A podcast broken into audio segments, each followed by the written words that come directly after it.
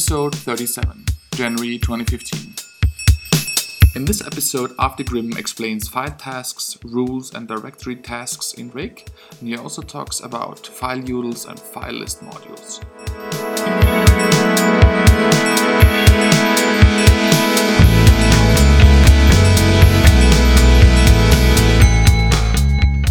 What is a file task?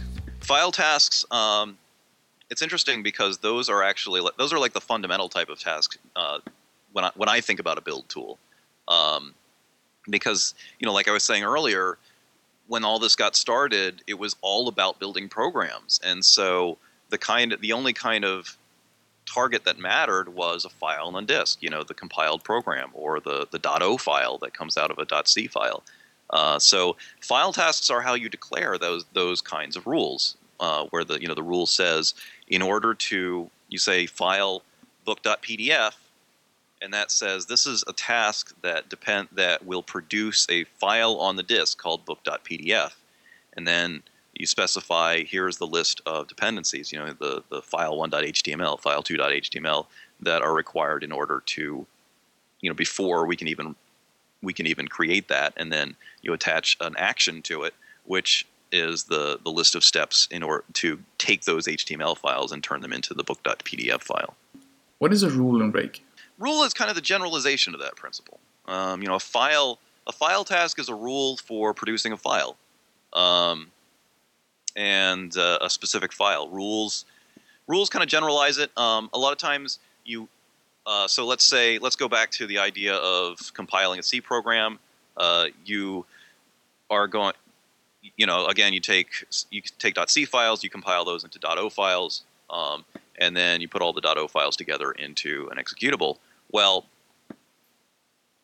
past a certain point, you're not going to want to keep writing individual file rules for every single .c file. Let's say you have 100 different .c files. You don't want to have to specify for each one, you know, uh, file foo.c depend uh, or uh, file foo.o depends on file foo.c.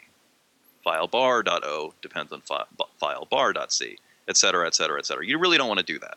Uh, so eventually, you want to find a way to, to, generalize it, and rules are a way to generalize that. With a rule, you can you can say things like, uh, in order to generate a dot a .o file, run this compile command on a .c file, mm-hmm. um, and Rake can can use that rule in a general way, and anytime it sees that it needs a .o file, it'll say, hey, do we have a rule for this? Why, we do have a rule for this. Let's apply that rule. And the rule says, in order to get, get a .o file, I need a .c file. Well, here's a .c file, so let's go ahead and apply apply the actions associated with the rule and see if it produces a, uh, a .o file.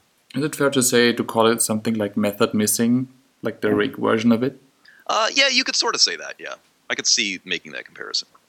And in this way, it's like a blueprint for file tasks. Yeah, but the, I guess the biggest difference between between it and method missing is that method missing is sort of uh, a, kind of a, a, shotgun approach. You know, it, it one method missing in Ruby um, accepts any possible uh, unknown method, whereas mm-hmm. rules you set up patterns. Uh, like I said, you know, you can have a pattern like like .o. You know, the file that ends with .o depends on a file that ends with .c.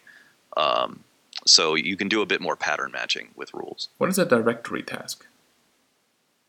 A directory task is really just kind of a, um, a specialization of, fi- of, a file task. Uh, with file tasks, there there are any of any number of different ways that you might need to produce a file. You know, you might uh, to produce a .o file, you might be calling a compiler.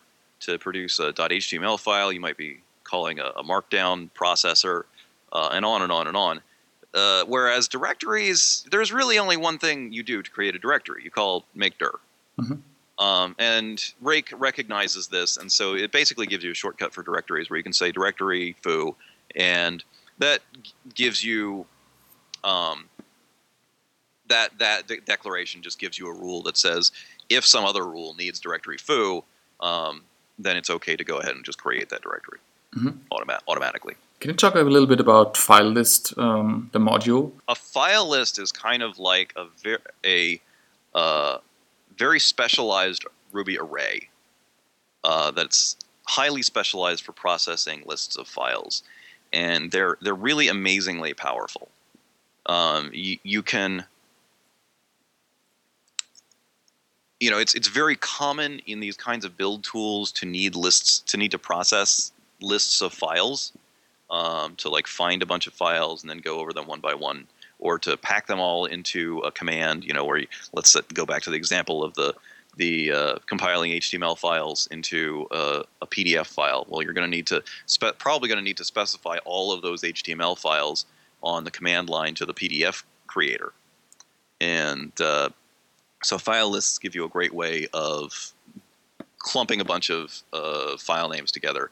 And what's so great about it is you can do neat stuff like you can initialize it with just star.html, and it will expand that automatically at the time that the file list is evaluated to to mean all of the existing .html files, whatever their their uh, base name is.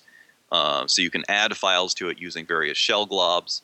Um, you can do exclusions, which is a really neat and very useful feature when you're doing this stuff because a lot of times you want to do you know you, you want to say okay take star dot whatever, uh, but we don't want to get any backup files in there. We don't want to get any dot .git directories in there and stuff like that. And so a, a, file list can actually have a set of exclusion rules associated with it, where no matter what you include into it, it'll still reject, uh, you know, like um, spurious, you know, garbage file, not garbage, but you know, files that you would never want to be involved in your build, like your .git or your, um, uh, you know, automatic backup files that your editor created and stuff like that.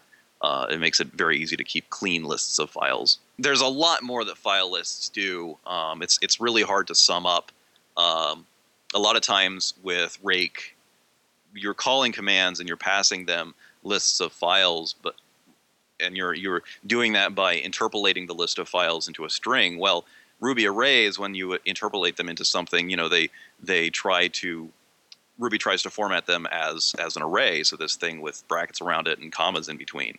Uh, that is not a syntax that's going to be recognized by shell commands. So, uh, so file lists changes changes the way file lists change the way that they are formatted when converted to a string to just be spa- a space separated list of file names, which is exactly what most shell commands want to see. Mm-hmm. A lot of little nice little details like that.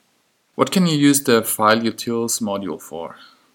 So file utils is actually part of Ruby, and um, it's a it's a standard library in Ruby that you can require. And what it does is it, it gives you a bunch of platform independent file operations. So you have things like copy and make directory and link and I think things like uh, changing file ownership and stuff like that. All the standard Unix commands that you would do from the command line, except the Ruby versions are platform independent. So you don't have to so they uh, they work everywhere. Uh, you don't have to worry about you know a shell command that you encode in one place uh, not working on somebody else's machine because it's it's a different OS or something like that. So when using Rake, what is the advantage of using um, this module instead of using Unix commands inside of tasks? Well, the, the first advantage is just, plat- like I said, that platform independence. Um, they work exactly the same way everywhere. Uh, you don't have to worry. You know, one of the things that you run into is even if you're not going from like Unix to Windows, you can still wind up having issues going from Unix to U- different Unixes, having differences in where commands are found or what command line parameters they take. Um, so file utils lets you ignore all that stuff because it's all written in, in Ruby and it all goes through the, the Ruby executable instead. And so so they, they work exactly the same place everywhere. Another interesting advantage that they have is that that all the file utils methods also have no op versions where they can tell you what they're going to do but not actually do it. So they they would they normally log what they're doing anyway, and that's actually another advantage of them. But but there's versions of them that just do the logging and don't actually perform the file operation. And Rake is aware of this, and so it, one thing that you can do with Rake, if you make use of all of these these file utils utilities instead of instead of the operating system specific ones is you can pass a command line argument to Rake to tell it to do a dry run, and it'll show you all of the file operations it would have done, uh, but won't actually do them.